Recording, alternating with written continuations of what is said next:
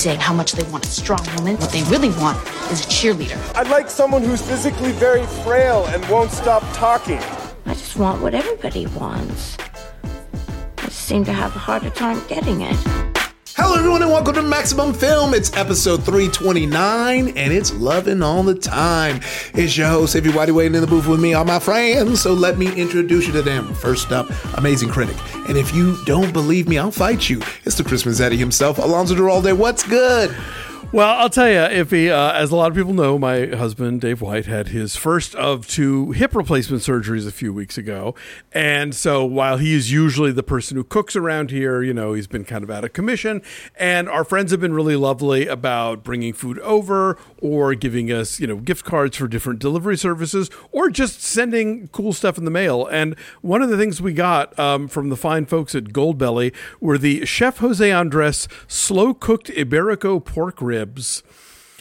And I don't know what else I need to tell you except that they are Jose Andres slow cooked Iberico pork ribs, and uh, they arrived frozen. And you know we uh, tossed them in the oven, heated up the sauce that came with it, and it was heavenly. So thank you to our, our I, I don't know how much these cost. I don't want to know, uh, but as a gift, they were great and they were enjoyed. Ooh, I love yeah. the culinary description there. We heated yeah. up the sauce and we put them in the oven. That's all you Just, need to do. Oh, I can almost taste them myself. It was that simple. you know, everyone forgets it's as simple as heating the sauce, putting it in the oven. Yeah, no, I, I am also tale as old as time. Goldbelly, I came into my life when I left Austin and forgot to get barbecue, and you can order Franklin's from Goldbelly, and then oh. you just reheat it. So that's also, you know, you you, know. you, can also get uh, brisket from Snows, but I think wait until you win the lottery. Yeah, yeah. you can also get on Goldbelly Guy Fieri's trash can nachos, and they send it in a little trash can, and then you build the nachos in a trash can, and then you dump it out and you eat it. I love a theme. Oh man, yes, that's a great gift. That's yeah, I mean, yeah. Who doesn't want that? I know I haven't been introduced yet, but that's as good an introduction for me as any. well, you know who else is a great gift? None other than the queen of the Midwest herself, super festival programmer, producer Drea Clark. What is good? Okay, you guys. Um, what is good with me? I went to visit my dear friend Tessa this weekend in New Orleans. New Orleans. And we had the best time. We ate some good food, some things that we heated up the sauce, and then we put the rest in the oven, as uh, you're meant to do with food. But more importantly, Tessa knows me, and therefore she surprised me by taking me to a performance of the Acro-Cats. And if you think, wow, is that combining the words acrobatics and cats? It sure is. and I sure watched it with my human eyes, like mouth agape. I did I cry human tears at one point because they uh, regularly foster and so have new cats in circulation that they've just tr- taught tricks, and then they walk across the stage with signs that say "Adopt Us," and I was like, thank God I'm in a different state right now because the amount of cats I would bring home with me is uh, now, uncountable. If, if, you adopt them, are they out of the show or are they well, still so, expected to come back and perform? No, they are. They have like the permanent uh, troupe of mm. performers and then they integrate and part of it is she really she's a, a, lovely advocate the woman who started this. She's been doing it for years and years. So the main performers are her cats that she like tours. She has a big ass tour bus with the cats on one of those wraps around it. And yes, I took a picture in front of it. It's absolutely insane and amazing, and I recommend it. And she sells uh, a book on how to train your cats with like a clicker and whatever. Ooh. And don't think I watched that and was like, oh, I'm, I can do this. I can teach my chubby little lazy babies what how to get through a hoop. But it was it was absolutely impressive and then also absolutely manic because at one point it ends with the rock cats and there's all these musical instruments and there were probably 11 cats on stage at the same time playing different instruments. I so was like, like the polyphonic is... spree, but feline. It, yes, which it, honestly is a dream I've had before and did not think I'd see come to life. So. Well, train your yeah. cats not to chew your wires during recording of this podcast, and then go to the hoop part. Baby steps. I got to get that clicker first. I'm glad that I do this, you know, downstairs in the office now because Tuna is a Bengal and that's a new beast. That's our newest Iffy. cat. The lead cat of the Acro-Cats is named Tuna. That's Whoa. the hero cat. It's on all the marketing. Amy Nicholson wrote me. I, I put this on Instagram, and Amy Nicholson was like, I have a poster of tuna. Of course she Well, does. I, I can send you a poster of tuna. It'll be a different tuna, but you know. I'll take it. yes. All right. Well, that voice you heard earlier is the wonderful author, screenwriter, and critic who wrote Shrill, The Witches Are Coming, and Shit Actually. Lindy West, what's good? Hello. Okay, so uh new detail in my life, a new development is that I have moved to the forest and I live in the woods and there is no town. I live deep deep deep in the woods on a dirt road. I am half an hour from a store. And it's incredible. Now, um I've lived here f- for about 2 months. Um and not a lot happens. You get really attuned to the minutia of life. But something exciting happened this week. And not only was it thrilling and scary but it is a mystery. And if there's one thing i love it's a mystery. So yesterday i take my dog who's a golden retriever named barry who is very bad uh, and we walked so uh, i mean bad in a good way. Love him. We stan him. Um And every day, Barry has to take a walk in the woods, or else he loses his mind and um, bites me. So we take our daily walk, and there's um, sort of a, a road slash path that goes down through the woods, and you can you come out at this uh, beautiful, remote, empty beach with ice cold water and Barry likes to swim in the water and fetch sticks. So he's way faster than me. He always beats me down to the beach. Today or yesterday I get down there, he's nowhere to be found, which has never happened before. He's always down there waiting for me to throw him a stick. So I'm terrified. I'm like, did he get eaten by a sea lion? We have like a Republican neighbor who threatened to shoot any dog that comes on his property. I'm like, what happened to Barry? So then I backtrack up the path and then I find him in the bushes where he has discovered entrails, like a stomach and a bunch of intestines, like a pile of guts in the woods. And I was like, what? And he wasn't even eating them. He was just sort of investigating them, thank God. But it I assume that they came from a deer. We do have cougars, but it was like, here's the mystery. It was just the guts. Like there was no anything else. There was no No carcass. There- carcass. no carcass. There was no blood. There were no antlers. there was no fur. It was just the stomach and the intestines Maybe somebody was was, making haggis and then they were interrupted. in the woods. I was going to um, say you had the hid it under a makings of a. bush. Yeah, you were on your way to a cozy mystery, and then you said entrails. I know, I know. It's not. It's actually not a cozy mystery. It is a bone chiller. And so then I was trying to come up because I can't. Re- I can't explain how not accessible this place is. Like there is no way that anyone would act even accidentally happen upon this part of the road. Like it's a dead end. There's a gate you have to go through. It is in the middle of nowhere.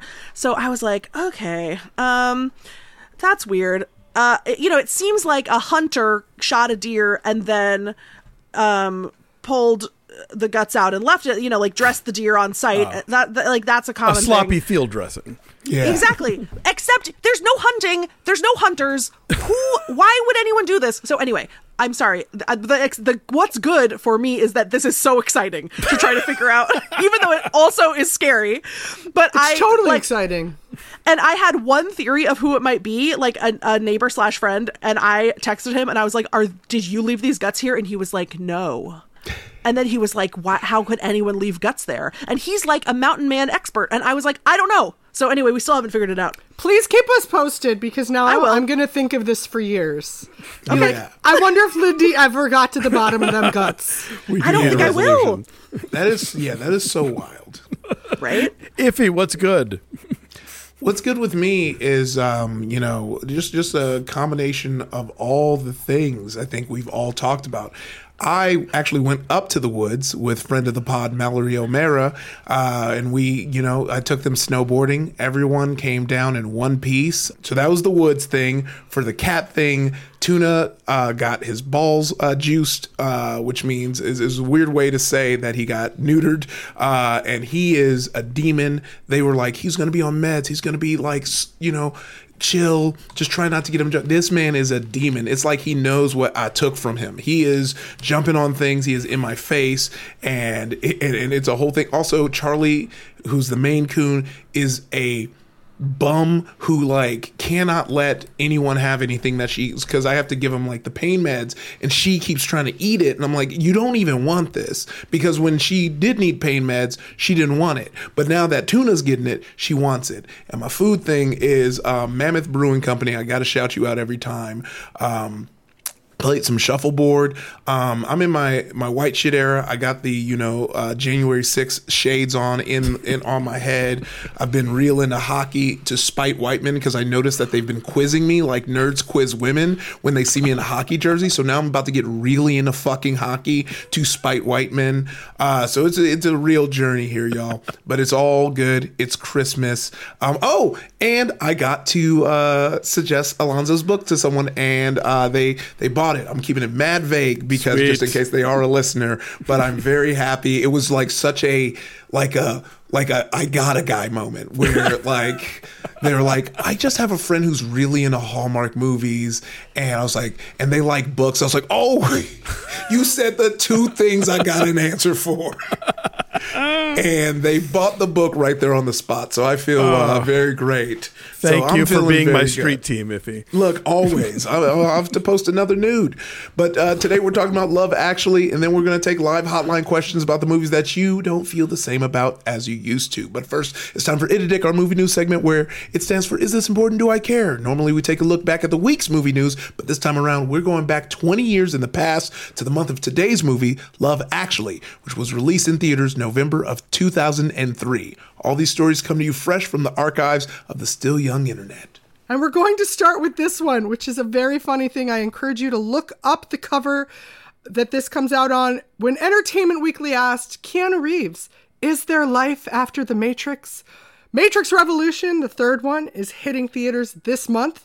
The trilogy rocketed the actor once thought of synonymous with the slightly dense Bill and Ted character into a multi million dollar superstardom. Now that the trilogy is wrapping up, it is unclear where the actor, who is about to turn 40, which I mean, he might as well be dead, is headed next. Beyond playing dark comic book hero in Constantine, that is. Is this important? Do you care? Have you guys ever heard of Keanu Reeves? Oh, the 20 years. Where'd he go? What happened? Now, predictions are, are, are hard and embarrassing, and uh, they, they often don't pan out like this one. Listen, I've been around a lot of hard and embarrassing things in my life, not to brag, um, and this one's up there. I I'm very proud of them, but I will say no, I don't think any of us saw the John Wick of it all coming. And if you did, good for you. I hope you bought stock in that. Is that how There was is that how stock works? Oh, for sure. There was absolutely a moment where it did not necessarily look like he was going to have a film career. He kind of became a joke for a while, but then just sort of was chill during all of it. And then, bam, found himself a new franchise and it was like, oh, yeah, right. We always liked you. And uh, yeah, so it was fine. A thing that I find very offensive is when people act like Bill and Ted is a joke because Bill and Ted is not a joke. Bill and Ted's Excellent Adventure specifically is a go to film for me. It's a perfect film. The Bogus Journey is off the rails, but The Excellent Adventure is tight and solid. And I laugh every time, and I still tell people to watch it. So I don't. I, I'm- I don't I'm see more- why we write it off. I'm more pro bogus journey, but I, I, I, Look. you're not wrong. I love I don't get me wrong. I do love the bogus journey. I love evil robot us's. I love station. I love death. I love going to hell. When I got to college, Station! there was a rumor on I love Station's excellently huge Martian butt. Um but when I got to college, there was a rumor going around campus that the guy who played young Bill in the like young Bill evil Easter Bunny nightmare sequences went to my college and I never found him. But I I hold that within me as canon of my life. What I hear is that you were also college pre-internet, as I was, be- when you could say things like, "You know that actor goes here, right?" And Right. people are like, "Really?" Yeah. And you're Well, just I- looking for him all the time. I was in college in uh, 2003 when we were all wondering what would happen to Keanu, and I knew, I knew he was staying forever. I was in college when Keanu Reeves was shooting Chain Reaction because the Madison, Wisconsin capital somehow is apparently like uh, the closest replica to the, you know, the federal capital in some way. And so yes, our our whisper campaign in college was constantly pretending we saw him somewhere. We did not. Oh God! This is the, this week's "I'm Old" moment, brought to you by I saw River's Edge right after I finished college. Iffy, what about you? sophomore year sophomore year for me uh, of high school Of high school, of course. yeah yeah uh, class of 06 we're holding it down uh, but yeah Keanu was you know Neo he was the the guy from um, the Surfs Up movie he It's Point was Break. Bill and Ted I was trying so hard to pull They should have just called it "Surfs Up." I yeah, think. surfs up, you know. uh, yeah, that was my Keanu, uh, and that was all Speed too. Speed was the the jam. But that, I mean, like Speed had already happened when this when this post Matrix Oh, that's a good prediction point. ha- Yeah. goes on. So it's like, what is, what do you need from this man? How much how much more does he have to give you? Look, Johnny Mnemonic could have happened to anyone. Uh, so you know, and it might have because you never saw it. exactly. Calm Who down, are you to say who was in Johnny Mnemonic? Yeah. Although I, everybody says now the black and white version is better, I, I couldn't say, but it's it, the rumor is out there. Uh, speaking of, of of movies that we saw, uh, this is I guess I got this one because it's the physical media one, uh, courtesy of DVDJournal.com and DVDPlanet.com. We get reports that a deluxe new eight nine, sorry, nine disc set of all four Alien films is planned, fresh on the heels of the theatrical re release of Ridley Scott's Alien as a quote unquote director's cut. The set will include multiple cuts of Alien, James Cameron's Aliens, David Fincher's Alien 3, and Jean-Pierre Jeunet's Alien Resurrection, as well as commentary from each director on each film and lots of special features for a mere $99.95. Is this important? Do you care?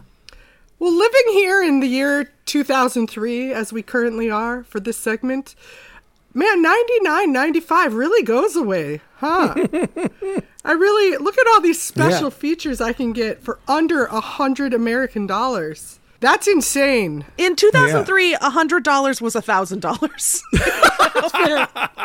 My brain's never been able to understand inflation, so that's fair. like a hot dog is a hundred dollars now. um, but I will say I uh, I don't I can't watch things that are scary. Although I have seen all the Alien movies, um, so I would not be buying this. But I am at a place in my life where I uh, no longer trust these streamers, and I am unfortunately having to rebuild my physical media collection because I threw all of it in the garbage. My painstakingly curated VHS collection, my hundreds of thousands of dollars, um, if accounting for inflation, uh, worth of DVDs. I. and Your it's so 1,000 copies of the Alien quadrilogy box set. yes, of course. Yeah, yeah. Um, but I don't know. I just don't. I'm reinvesting because I can't. I can't not have what I need at my fingertips, and I don't like the death of the DVD extra. Amen. I'm against it. That's a huge thing. I mean, this thing, just the commentary from director, that was pivotal to so many film nerds, filmmakers, of what you could learn, the idea of insights from the people who made them, and that now that's like, oh, a rarity. The oh idea my God. of just getting that. Yeah, in college for some reason we would watch over and over the director commentary on the goonies dvd and R- richard donner is like i gotta be honest i don't remember doing this at all. Like through the whole thing. He's just like i don't know. Oh who's that so There's- good. There's nothing better than an Ultra Cocker director's commentary. Um, Stanley Donen and Peter Stone did one for Charade that they recorded like in the 90s. And they were both, they're like, they're talking over each other and they're like remembering things in completely different ways. Sometimes they just fall back on describing what you are seeing in the movie. Like it's, it's nuts, but I love it. This, you know, quadrility uh, set reminds me of my nine disc Fast and Furious uh, complete collection set. Uh, you know that that has that has you all locked and loaded for the high octane, you know, moments. Did they, did they I'm- leave I'm a right slot for with you. future installments? Like I remember at one point there was a there was some like Bond box set and it came out like the the year that the next Bond movie was coming out and they literally just like had a space at the end and I think you could either separately buy whatever the next Bond movie is going to be and shove it in there or they'd mail it to you or something like that. I'd rather they do that. I can't tell you. I'm someone who would stare at the like when they'll have all of the things in a series lined up a certain way, and then they'll switch the font for like one, and you're like, get out of! Do none of you talk to each other? Are you trying to kill me? I'm a completist. Give me this whole set. Leave some room in this box. Once you commit, forget See, about that's it. how they get you. Speaking of committing, Elf proves that Jon Favreau can make more than one kind of film. Jon Favreau is most famous as the writer and co star of Swingers and the writer, director, co star of mob comedy Made. But his new directorial effort is a family holiday film starring Will Ferrell as a human who was raised as an elf on the North Pole. And its success, both critically and commercially, proves that Favreau is capable of reaching beyond his own material and outside of his home genre of swinging and urban dramedy. Is this important? Do you care? Oh, I very much love this reminder of Jon Favreau's roots. If only Yeah. if only he'd made a bunch more elves rather than invented the MCU, you know? What would history be now? Yeah, yeah. We'd have we'd have four new Christmas movies a year coming out from Disney. No, what we'd have is somehow an even worse MCU. There would have been someone even less. Uh, They've given it to Michael Bay or something. putting a heart a heartwarming twist on Yeah. things. Elf was a very fun surprise. I mean, obviously, like Swingers. I was of the age when Swingers came out to be like, yeah, these people are the coolest. You're so, you're so money. You don't even know what money. i I've not seen Swingers since it came out, so I'm not going to quote it properly here. But I am someone who enjoys it when directors are like, oh, I like all sorts of things. I will make all sorts of things. Yeah. Don't box me in, friend. pivots pivots are awesome. I just I weep for the generation that took swingers as a how to. I like the idea that that swingers plus Made constitutes a genre. That's mm. such a stretch. Yeah. that we have a two movie genre, which is Vince Vaughn and Jon Favreau talking to each other. Yeah. It's a genre. Um, people making swingers aspirational reminds me of when I rewatched Reality Bites, and I was like, "Oh no, it's a satire." like, oh no, teenage Lindy. Melrose You Place is a really good show. Yeah. More more movies should have that jackass disclaimer at the beginning of like I really know. don't try any of this. Uh, I love I love Elf though. By the way, I feel like there's Elf- been some there's been some Elf backlash recently where people are like maybe like the Gen Z are like to like to roast the millennials and say that Elf is not good. Elf is good. Elf is actually perfect. And and it opened Sorry. in theaters alongside today's movie. Ooh. That's great. Well, on that note, we're going to take a break, but when we come back, we're talking about love, actually.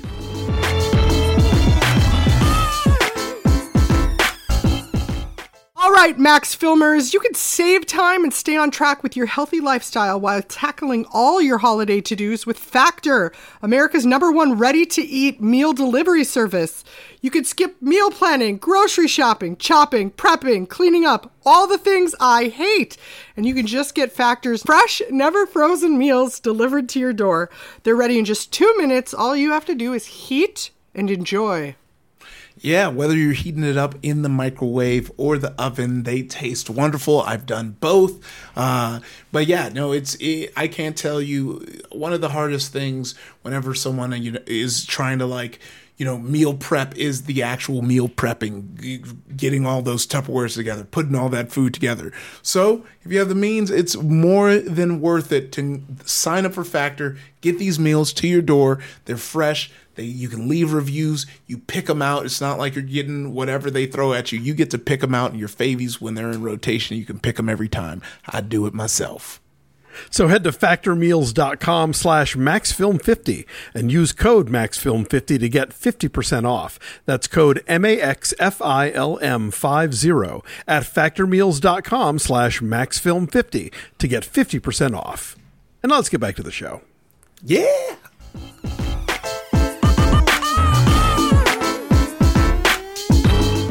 Today's movie came out, as we mentioned, 20 years ago. This year, it had a theatrical re release to celebrate that anniversary, giving many the opportunity to revisit the film or to see it for the first time. Our guest has written an entire essay about this particular holiday classic and even named her book after it. Alonso is our Christmas daddy, but we take turns here, and he's going to have to recap a whole slew of holiday films later in the episode. So, Drea, would you mind giving us a brief synopsis of Love Actually? I appreciate there's a disclaimer for why Yeah, I'm yeah. usurping Alonso's position here. Just in Have case someone's at like, "Whoa, whoa, whoa, wait, what happened? Alonzo owes the rights to all things related to Christmas. um, all right, Love Actually is an ensemble motion picture with nine uh, slightly connected, intertwined stories, most of them involving couples, all of them involving couples. Some have a few people, whatever. They, they care about as much as I just did, so who, we'll, we'll let it fly. Uh, some of our primary couples, we're looking at Hugh Grant as the newly elected prime minister with a young junior staffer who is tr- truly hideous to look at, and yet he still finds it in him to find her appealing. Uh, Laura Linney with uh, the hottest art designer in the world working near her. Um, and then Alan Rickman trying to destroy his legacy in one single performance. Uh, a lot of other people in this. We'll get into it as we go. This came out 20 years ago. More than many of our films, you've probably seen this one. Love Actually. I think it's more like a dozen, actually. Nine might be putting it lightly, but I was reading the odds, the written thing. I was like, is it really only nine stories? It seems like more. I didn't even mention my boyfriend, uh, Colin Firth, who, like with any of these, if you do the thing where you start to figure out the age difference in the couples, it will bum you out even further. Oh, my Well, my, you know- my favorite age difference in this movie is the fact that Keira Knightley is five years older than the kid. Yeah, I can't. Uh, We'll let again. We normally just speak about films like, oh, film analysis. This is good. Yeah, and and Love Actually is a twisty tale. So Well, you, a yeah, lo- it's so funny. Iffy, yeah. As if he's seeing it for the first time, Yeah, so I really want to hear time- this. Yeah, first time seeing it all the way through because I've seen bits and pieces and I've known, you know, of it through, you know, pop culture. And it's so funny to go into it watching it knowing just like, you know, how the zeitgeist kind of feels about it and immediately be able to clock it. Like, you know, I feel like over 50% of the romances in this, there's a power dynamic that, you know, really wouldn't pass HR. You know, like, oh, like every situation, it's like, oh, it is someone in power dating like a subordinate of some sort. And then there, there, but there are some like cute ones that I, that I do like, even one that does technically qualify. My favorite is the language barrier one because that one felt very cute and silly and fun. I I laughed at the fact that you know the the British dude gets to go to America and bang someone. Like I was so waiting for like the shoe to drop and be like, oh no, there's no way this would work out, and he gets to have his day for some reason. Uh, The guy who goes to Wisconsin, I just want to add that Iffy texted our group chat, Whoa, hey, should I be going to Wisconsin? oh, but oh, you didn't. Here's the thing, though. I didn't even give you the full flavor of it. I started typing it out by saying, "Should I be going to Minnesota?" And then, and then I was like, "Wait." Is Milwaukee in Minnesota? And. M looks over and goes, No, it's in Wisconsin. Mind you, by this point they've said the state Wisconsin, but I just for some reason, and it, this is one of those carryover like mix-ups as a kid. I always thought Milwaukee was in Minnesota because of the alliteration.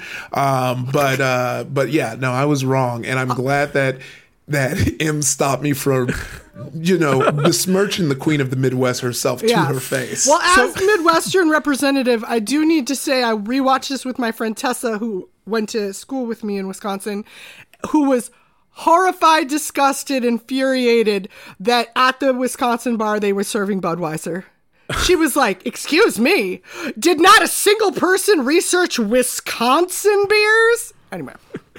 So yeah, th- this this movie was a big hit and continues to be like beloved by many. Like this year, we got the first 4K home video release. There was a theatrical reissue that opened in the top 20, but there has been a growing backlash. Led, I like to think, by our guest, Lindy West, whose brilliantly scathing essay shit actually uh, has become the template, I think, by which we many people now view, understand, and analyze this movie.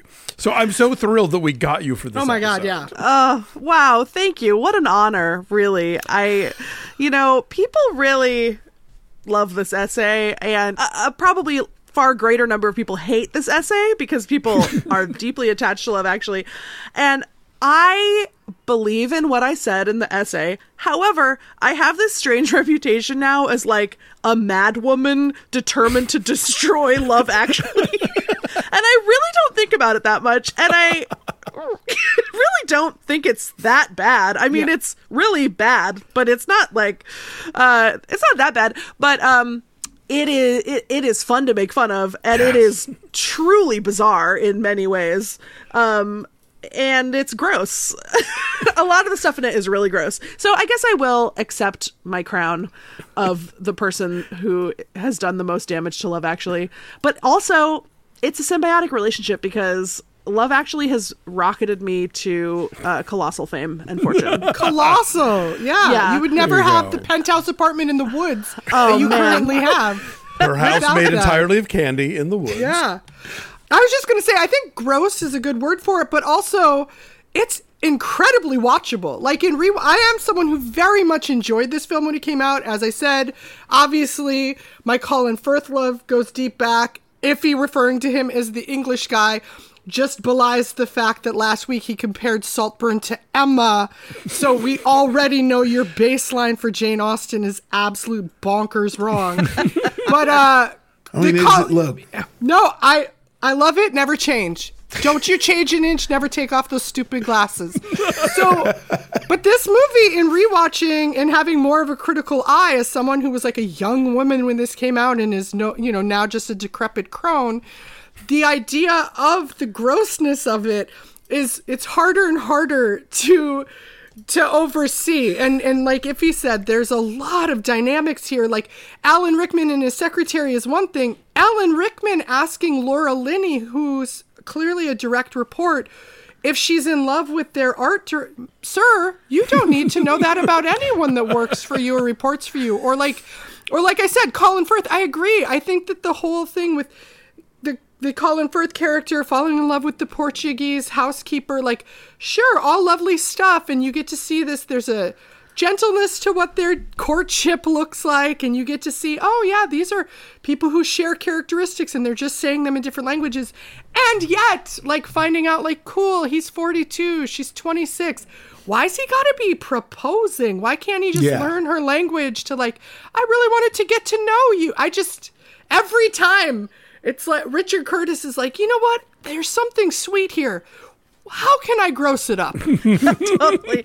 Yeah, I mean, I think I feel like at the time, um, obviously, Love actually didn't invent the ensemble superstar comedy, but to me, as a however old I was, like a twenty year old at the time, it was very exciting, and there's so much power in all of these incredible performers with the charisma up to 11 i mean like you can't deny it. No, um yeah. but as you know watching it again in 2013 i think is when i wrote the article. As an older adult i was like oh that's weird and gross. And i don't like the colin i mean i love colin firth but it's like you actually shouldn't date your employee. You know, every single thing, like you said, is gross. But um, it has a hold on people. Yeah, even even Bill Nighy and his manager, you know. They could have been redeemed if they'd made out. That's the only couple in this movie that I was like, please find each other. Find the happiness you two crave. That arc is my favorite arc in this because there's an actual full shape to it. Yeah. That's It not is good. totally disgusting. And he is so perfect and the trajectory of that character like you know this is this is happening. Let's just tell the british public get in on this stupid cash grab. And the british public is like yes. Yeah. I know that one was cute. I don't. The main one doesn't gross me out as much because it wasn't like a regular thing. It was like a they met in this place and it like the, but it still was like yeah, bro, you, you're working for her and then this. But I I think the language barrier and them hating each other to it was just all the tropes to the max. But I yeah, I could not get over the Alan Rickman one. Also, I couldn't get over that that was fucking Hugh Grant. I was like, what? I was like, I only know House. Who is him? Who is this man? You know? yeah. wait did you just say house the tv show Yes. Was that Kid, not Hugh that's Grant? not hugh no, grant no, no, no. Oh my god how do you That's make me feel Laurie. so old Different No, hue. it's it has him. Li- oh, I want to meet Hugh Grant now, only to tell him that someone confused him with Hugh Laurie. because to, Ify all white men look alike. I mean, fair enough. here's, here's Fair. the thing. Here's here's why this happened because I was like, oh, because him said that's Hugh. he said that's Hugh Grant, and I was like, that's Hugh Grant, and she's like, yeah, that's Hugh Grant. I was like, that's Hugh Grant. The whole time I'm thinking Hugh Laurie. I was like, that looks nothing like Hugh Grant. She's like, yeah, no, it's Hugh Grant. No, that's Hugh Grant. You verified. Oh man. He's like, I asked four times I even tweeted it out. That's Hugh Grant. to a bunch of people that were like, yeah, that's like Yeah, that's Hugh quintessential Grant. Hugh Grant. yeah, looks that's- exactly at, at like his you. Hugh I mean, his suit's a little baggy, but it's 2003. All the clothes yeah, are yeah, that looks exactly like Hugh Grant. What is Ify on about? Uh, So Yeah, I, my my thing with Love Actually has always been like, or, at least certainly in the in recent years, as as the, the the the waves have come back and forth with it, it's like I get why people love it and I get why people hate it. Like uh, you know, Lindy has brilliantly articulated why people hate it, but I there's something about this movie that is so it is such a clockwork calculated entertainment machine in terms of like now you're gonna laugh now you're gonna cry this is cute this is a bummer this is adorable. Like it it, it just like pings along so successfully until you start thinking about it at all. But as long as you don't and you're just sort of kind of taking it in for the charm of it all you've got like the you've got christmas in london which is this beautiful, shiny bauble that this movie just captures in a way that makes you go, "Ooh, ah, yes, I want to." touch all of it you know and you got all these these charming actors being charming um you know you the, these these like richard curtis zingers landing at just the right time like it, it it's it is it, you know as my friend matt actually like says it does what it says on the box and if you just kind of like ride it like a wave you know it's like yes it, it it it hits all of the entertainment buttons. But then yeah then you're like oh yeah right. Why are there so many men in this movie falling in love with their employees or otherwise having inappropriate workplace conversations? Why are you know, like XYZ, there's just so many things that fall together. And one of the things that, that Lindy points out that I love is eh, this movie, I think there's other movies have had to actively stop and be like, hey, guess what, guys? Women hate the grand gesture. The grand gesture is not going to like magically fix everything because you watch Love Actually and it's just one grand gesture after another and they all work. But they're also Okay. all terrible. Please, Lindy. Yeah. I just have to thank you for that segue because I've been dying to tell you this anecdote, which is that I have a friend visiting me here in the woods right now, and she flew here from Chicago, and she told me that on the flight they were starting to descend. There were 30 minutes left, and she watched the woman like kitty corner from her take out her iPad, put on Love Actually, fast forward through the whole movie just to the part where Keira Knightley watches the wedding video and realizes that the guy is in oh. love with her, and then just sit there and watch that part and then put it away. Like, no. She just watched that scene. Yeah, it wasn't like she had she was like get, getting to her spot so she could finish the movie. She Did just your got- friend report her to TSA? I say, that's the true crimiest moment in this If- movie. that's weirder than entrails in the woods. you guys are you're on it. You're haunted. I'll is say dark. that scene. So rewatching it, the the grand gestures, and and again being an, an old haggard crone now, they feel so gross. Like that's part of the grossness. Like the Andrew Lincoln, which has become a huge reference point, right? Like so many people do the note card thing, and oh, I look at oh, it. I'm like, okay, I'm gonna ignore the fact that Keira Knightley, as Alonso pointed out, is 18 years of age when she recorded this. His child bride, but what you're telling me is I am meant to find nothing but warm fuzzies for your this man has a grown best friend who has voyeuristically projected an entire weird relationship expectation gross dynamic on his child bride and then is like you know what? I'm gonna dump that on you i'm gonna ask you to keep it a secret from your husband and my best friend and also please run out in the street and kiss me as if i've done you a So- favor with that uh, and she loves it. She and loves, she loves it. it. Yeah, my my biggest I think issue with that too is like you have to if if you look even harder than that, it only gets worse, right? Because you know if we think about like the concept of like saving the cat, right? And what is the redeeming quality? If we really look in between it, is like are we saying that this is okay because her husband's black? Like, are we saying that? oh Jesus! because there, Chiwetel Ejiofor did nothing wrong in that film other No. than being just a black dude she's married to. Slightly And- questionable tie choice, but other than that, But like, because that's all I can think about is like, because I'm like, well, everything I know about like screenwriting 101 is like, we have to look, there has to be something wrong with the husband for us to cheer for this guy going behind his back and swooping in. There has to be something wrong. But we never get it. He doesn't. We don't get him being weird. We don't get him talking sassy to him. All we get is just a just a regular ass black dude just chilling who who turned up the TV for some reason. he's like, "Great, you deal you deal with those strangers at our door." Yeah. Can I can I ask though, if you're gonna rank which of these uh, bits are the most troubling? Would anyone else land where I did, which is upon reviewing this as a grown woman, Laura Linney?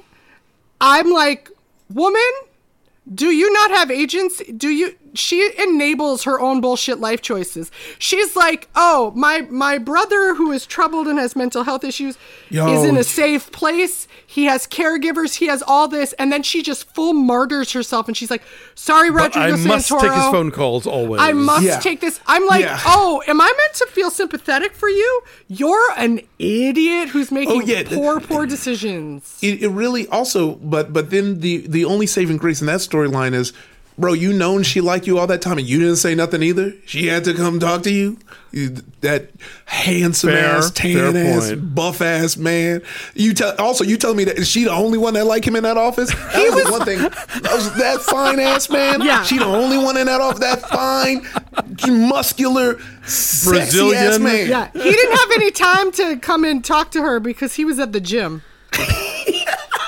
yeah. That's, that's the one thing that I was scared. I was like, he way too fine for her to be the only one. Okay, uh, you you telling me that she going after Alan Rickman and not that sexy ass man who's uh, who's available right there? She would have swooped in. She would have been like, ah, Laura, you sleeping? I feel like the problem with Love Actually is that it's a product of its time, essentially. You know, I mean, like that's that's it. It's like women uh, are really hot when they can't talk to you, or um, uh, they're really not sexy when they have a brother that they take care of, and you should give your old wife the Joni Mitchell CD she already has, and get your new hot secretary girlfriend a jewel or whatever he gets her. What does he get her? A necklace? Necklace. I don't know Ugliest necklace. the ugliest necklace.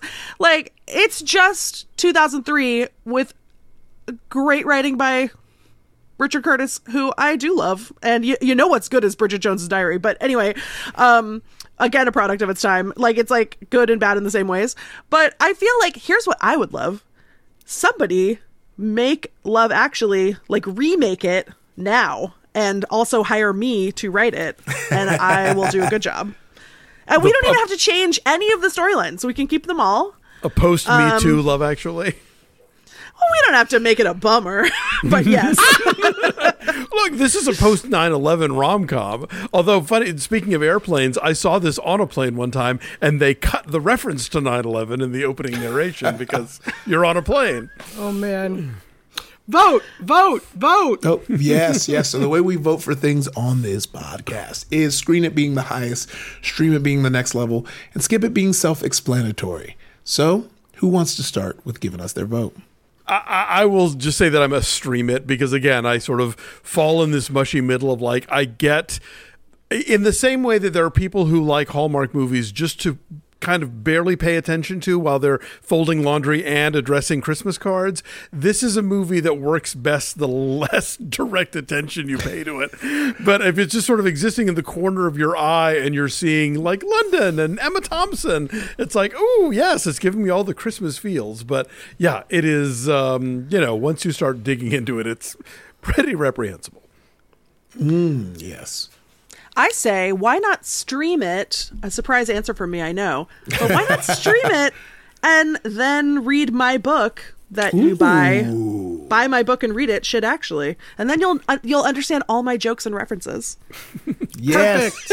And also, like again, I love Christmas. I love London town. I love the British. well, I mean, in certain ways, British uh, select British, and um, I also, you know what I love? Hating. So I that's fun. And give yourself the gift of hating this Christmas. Um, I am a stream it, and not just because I'm a huge Hugh Laurie fan, and I'll support him in whatever he does. Where Um, was Stephen Fry in all this? Exactly. Stephen Fry played the wacky uh, guy who was trying to box up the gift uh, and took too Stephen- long. Stephen Fry played Natalie, the um, junior staffer. Yes. Um, famously played by Stephen Fry. Um, no, yeah, this is, it's still highly enjoyable. Like, it is Red Flag Central, but I'm also already on record on this here program of how much I love the motion picture Overboard. So I do not have a leg to stand on, as they say. Uh, the, the one thing I'd add, though, that is definitely missing from this is they straight up cut out the one queer relationship in it. You can watch the scene with Frances de la Tour. Many of you will know her as Madame Maxime, the French giantess from the Harry Potter films. Uh, she and Anne Reid played a married couple in a uh, an absolutely bummer storyline, which is probably why the reason they got rid of it and then kept, you know, the porn stand-ins, the world's Oh, most boy. expensive softcore. Um, and but I, I do recommend it. It's a beautiful little performance. Sorry to you lesbians, uh, but yeah, this is this is fun. Watch it with someone you love to make fun of things with. Uh, yeah, that's it's gonna, also going to be a stream it for me. Uh, I think, yeah, I think it, it kind of still stands as like a fun holiday movie to watch. I think there are many films like this. I think that's kind of what the hotline call is going to be about. That, like, you know, don't stand the test of time, but I think, you know, kind of hit on those things. And I do think, as a person who talks about movie professionally, that you should watch movies that are going to like jumpstart conversations. Some movies thrived on the conversation more than the content of the movie, Napoleon Dynamite, you know, like, so, you know, sometimes you can just uh, watch a movie, talk about it, and have fun with it. I'm, I'm, am sick that we did skip the porn stand in uh, conversation because there, there's no way that was a movie. And I just kept It was meant to be a movie. Drea's Drea's uh, like voice in my head was like that would be a closed set. That would be a closed set.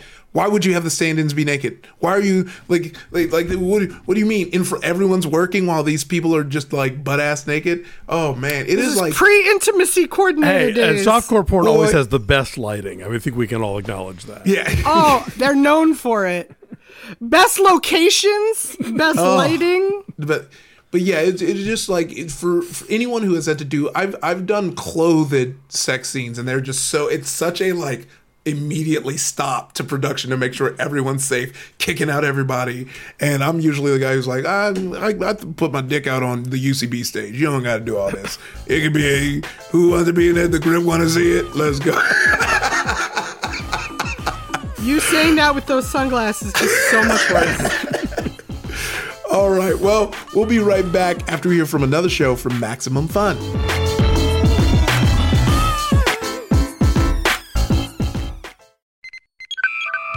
Last week, The Greatest Generation, the comedy podcast about old Star Trek TV shows like Star Trek The Next Generation, Deep Space Nine, and Voyager, just had its 500th episode. And Greatest Trek, the podcast about the new Star Trek shows like Strange New Worlds, Lower Decks, and Discovery, just had its 250th episode.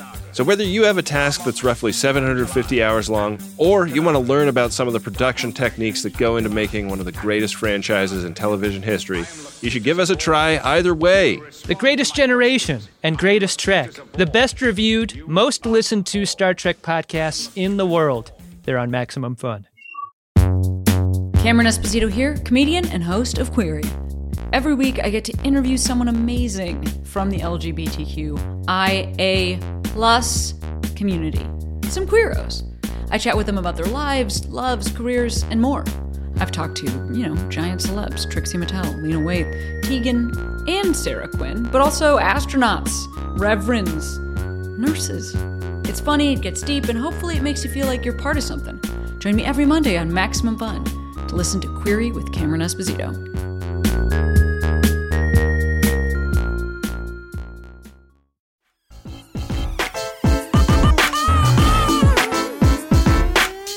Back to Maximum Film. I'm your host, Stevie Whitey. In the studio with me are Alonso Duralde. Lindy West. Drea Clark.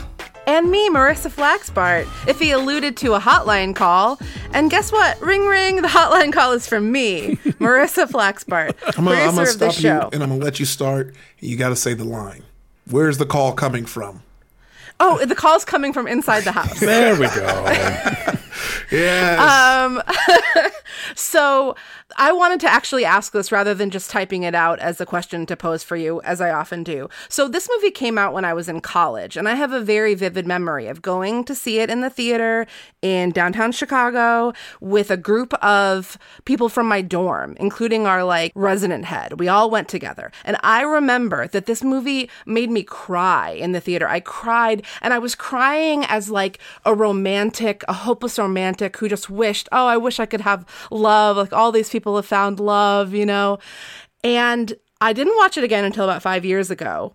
And on that watch, all I could think about was the Prime Minister Natalie storyline and just the ridiculous body shaming that happens. Like the whole like Oh, yeah. elder millennial women, how did this happen to us thing.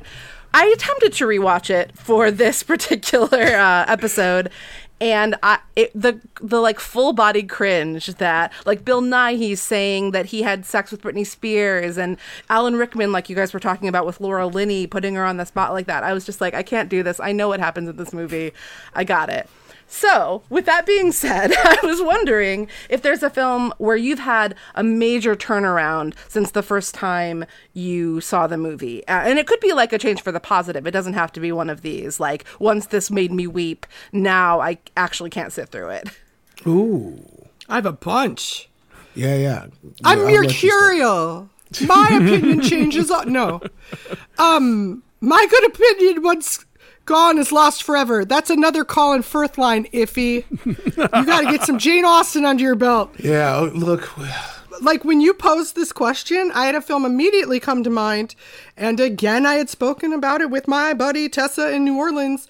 But uh, Sofia Coppola's Lost in Translation, I remember adoring when I saw it. I remember being like, yes, I get feeling displaced. I get having those, you know, uh, transitory moments of connection and blah, blah.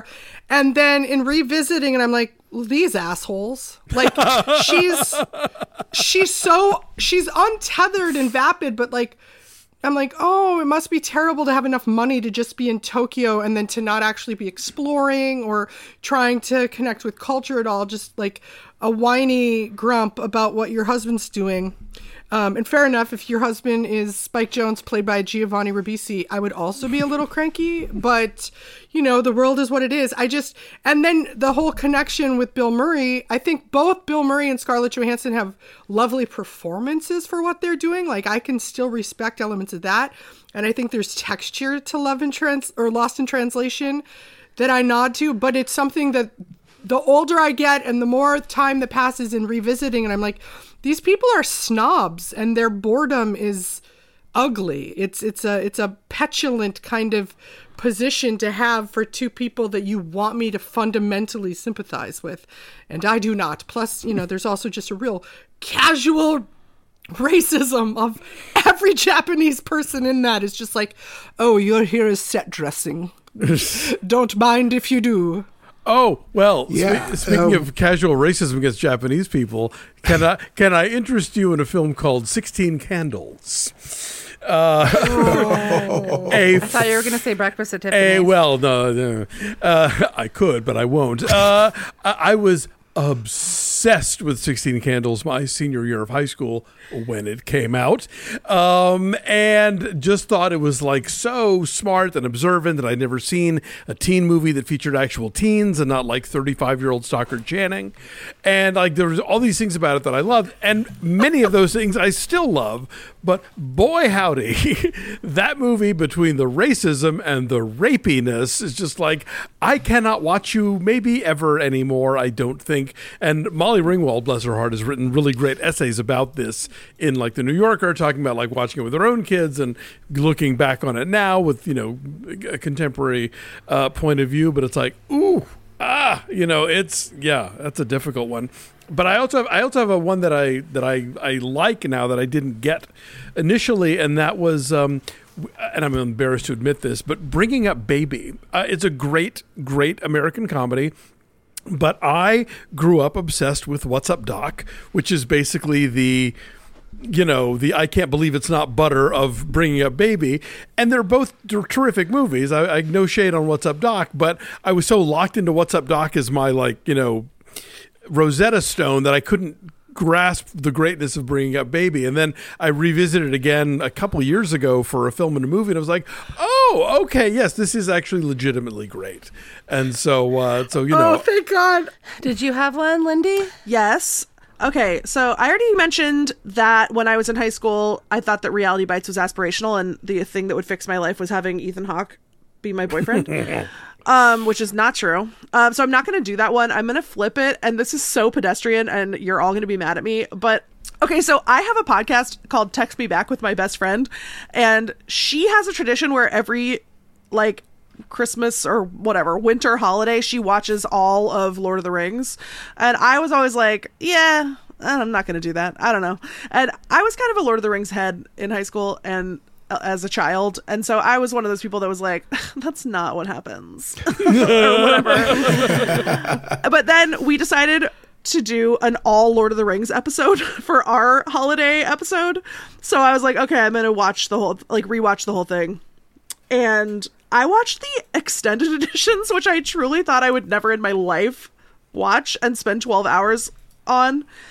And I loved it so much. I was like on my couch with my little blankie, and I was like immersed for 12 full hours. I watched the entire thing, and it was really good. And I felt like the extended edition is better than the theatrical. And I felt like the world building and the storytelling and the character development was much better. And I never thought that in a, a million years I would watch 12 hours of this commercialized Tolkien crap. Crapola, but I loved it.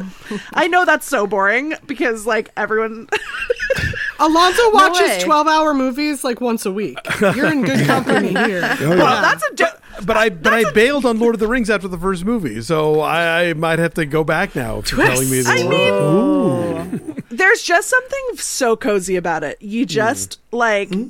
because you know Sauron's gonna lose at the end. It's not like you have to be stressed. it's not like That damn ring's gonna make it to Mordor. they're gonna do it. Yeah, they, it's they're- they'll figure it out. It's gonna be good. Yeah. What was yours, Ify? Well, mine was one that we you got to if you go back and listen, you can hear it live uh, on the air, which was like Harlem Nights. You know, I didn't watch it again until we all watched it together for the pod, and I was like, oh yeah, this does not hold up at all. like, this is, and you know, it is it is funny when you go back, but you know, surprisingly when you go back and watch like American Pie and like Superbad, they they they they do try and like you know, nail the talk about consent and try and represent people the best way. And, uh, you know, that just didn't quite happen in Harlem Nights. What I'm going to remind the world here is that you're walking back Harlem Nights, and yet your love of Space Jam stands strong. oh yeah, because you know there there was no um, you know making fun of the the mentally challenged in Space Fair. Jam. Fair. Uh, you know there was no uh, no homophobia in Space Jam as far as I remember. There's a lot you Uh, can say about Space Jam, but problematic is not Yeah, one of yeah, them. yeah, yeah. You can you can say a lot about Michael Jordan's acting, but you what the the best things are the things he didn't say. Without a shirt on. I'm going to remind everybody of the real reason that movie's good. Yeah. Yeah. Okay. Well, I appreciate those answers to my questions all. And listeners, uh, remember, like, give me a call sometime. It's MaximumFun.org slash hotline. Leave us a message. You, you too can have the uh, the hosts answer your hotline question. You can be like me. Ooh, yes. and if you submit it in writing, Ify will portray your voice in a bonkers accent. Yeah, yeah. You know, That's we'll right. try we'll try our best to try different accents. You know. Thanks, Marissa. Thank you, Marissa. Thank you. All right. Well, look, it's that time of year, so it's that time to say it's time for the Christmas Movie Minute by the Christmas Zaddy himself, where Alonso's going to go through all the Christmas movies that he watched in a week in under a minute. Alonso, are you ready? Okay, let's do it. So I am still behind, and there's no way I'm ever going to catch up on the Hallmark stuff, at least not before, uh, oh, probably by the end of the year. Anyway, but let's get into it. So, uh, El Sabor de la Navidad is a movie on VIX, which is a Spanish language streaming service. Salma Hayek produced it. Um, really delightful, funny, charming, um, trans inclusive in a very cool way. Uh, really liked it. Uh, a, a, lovely surprise. Uh, Christmas on Cherry Lane, also uh, the, one of the queer inclusive movies on Hallmark this year, does a parallel storyline that actually works pretty well, and um, they really stick the landing, especially with the gay couple. Uh, Friends and Family Christmas, the other gay Hallmark movie this year, mm, bit of a letdown. The lesbians were charming, but the plot line felt very hokey and old fashioned. Merry Little Batman on Amazon is uh, a, a superhero cartoon, but very Christmassy and works in all the ways. Round and round, believe the hype. It's the Hallmark Hanukkah movie, the best thing they did all year in a very strong year. Maybe one of the best movies they've ever done. Really see it, even if you think you hate Hallmark. Oh, wow. That was the final Christmas movie minute of the year. You made it. 2023, we hardly knew ye. but I'm already excited about 2024's. I'm going to be was- breathing into a paper bag for a moment, if that's okay. Okay. Well, while you breathe into that paper bag, let's jump into staff picks. It could be any movie at all. So who wants to start? I do. I'm very excited. Um, in revisiting this, being like, oh, it's an ensemble movie, it's a Christmas movie, it's sort of vignette style. There's hijinks, there's romance, there's a couple of weaker performances, a couple of great. I'm talking about 1999's Go. Doug Ah. Liman. I freaking love this movie. Um, I made friends with Des Askew, who plays the British dealer in this, and he was Mm. like one of my like bar friends at Bordner's back in the day, and he still sends me an email every once in a while. Timothy Olyphant, America's Dream, like So is it- hot. Is So anything hot. ever Santa cap. never been hotter? There's nothing Never ever hotter. hotter on screen than him. I used to be. I'm the woman on the plane, fast forwarding to just that part where he's like on the stairs. Yeah. All of that we get sarah Polley, who should be the lead uh, in every movie i've always wanted to be her i continue to want to be her i love this there's how, william Fichtner taking himself Oh, way too seriously great. which is the exact tone i want from william Fichtner like scott wolf is in this because it was made in 1999 like what is not to love about Baby Go? Melissa McCarthy. I mean, where, Oh my God. th- this should be the Love Actually. Uh, It you really know. should. That's what I'm saying. You want to get into vignette style ensemble Christmas? Go is your movie. It's free on Pluto right now with ads. You can rent it for like four bucks pretty much anywhere else. Please Nice. watch it. Think of me. Uh, mine is also a Christmas movie, and it's one that I mentioned really quickly in last week's uh, Christmas movie minute, but I wanted to stop and put a flag in it. If your idea of Christmas time fun is more in the Gremlins camp and less in the Love Actually camp, have I got a movie for you? There's something in the barn. It is a new comedy horror film starring uh, the wonderful Martin Starr. Uh, he and his American, very American family wind up going to Norway, where he and his second wife think they're going to open a bed and breakfast. But wouldn't you know it?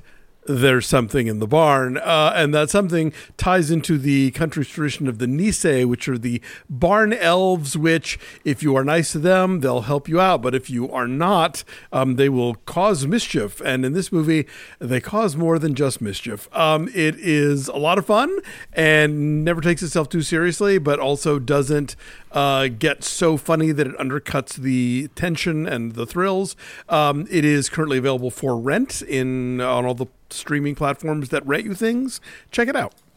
I'm excited that took a turn because I was like, "What's in the barn? Is it is it Mary and Joseph?" Is that, is that that seems like a strange Martin Starr movie.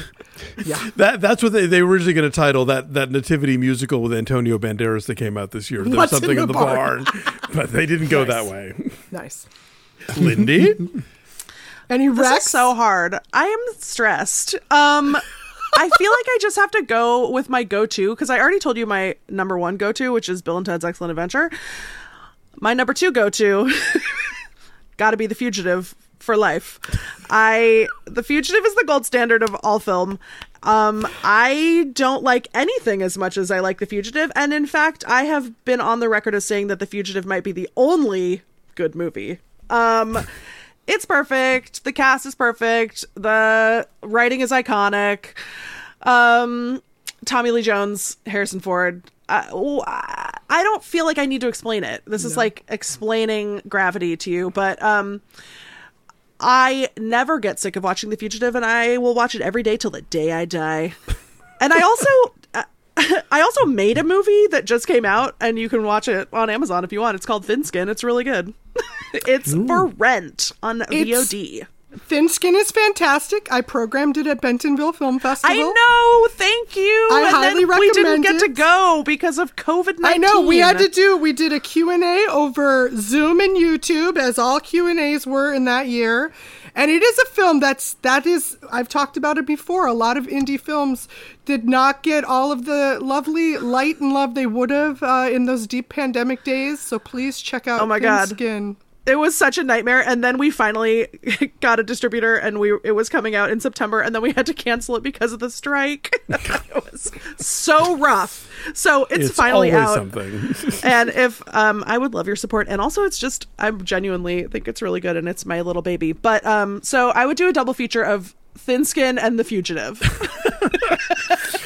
The Fugitive is- is on Paramount Plus for people who are wondering, and they put out a gorgeous new 4K this year. You They can buy it did? for Yes. yeah, it's for ninety nine ninety five. I heard.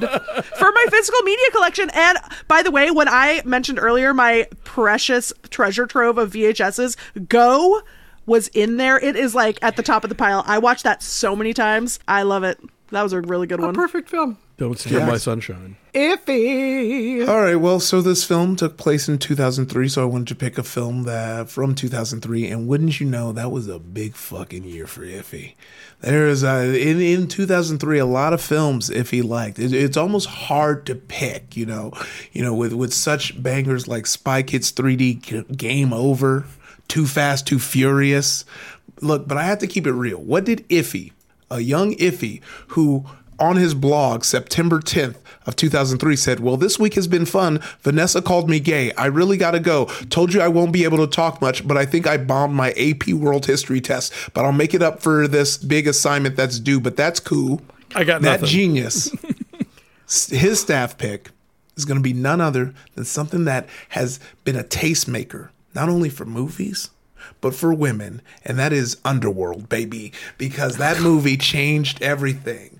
Close runner up is Daredevil, which I did own the DVD since we're talking about physical media, which had the Bring Me to Life music video on it that I did watch on repeat to see Amy Lee. So, so a young Ify getting goth Kate Beckinsale and Amy Lee in the same year, oh, you better believe that made him who he is today. That made the man who thinks Pacific Rim is a perfect movie.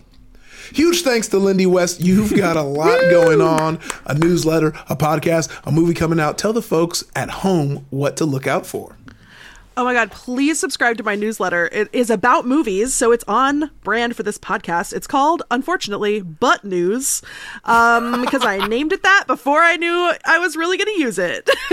but it is um, actually appropriate because that's sort of my vibe. And um, Butt News, and you can buy my books, and you should definitely subscribe to my podcast, which is called Text Me Back, which is funny as hell. And, um, and you should watch Thin Skin. Thank you so much. You can stream it on Amazon right now. Yay! Yay! Thanks, Thanks for for being here. coming. Oh my god, thank you so much for having me and letting me plug all my stuff and listening to my bad taste. I love you guys. You are always welcome, Lindy. I was so hyped to have you on. So hyped to have you on for this specific episode. Well, yeah, and if we ever talk about that other Hugh Laurie banger, Bridget Jones' Diary, we'll have you back.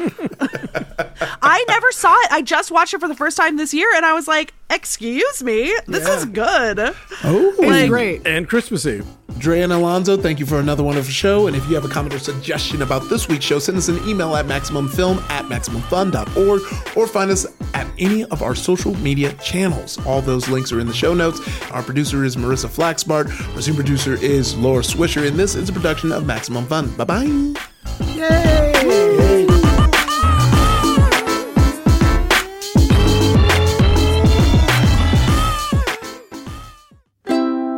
Maximum Fun a worker owned network of artist owned shows. Supported directly by you.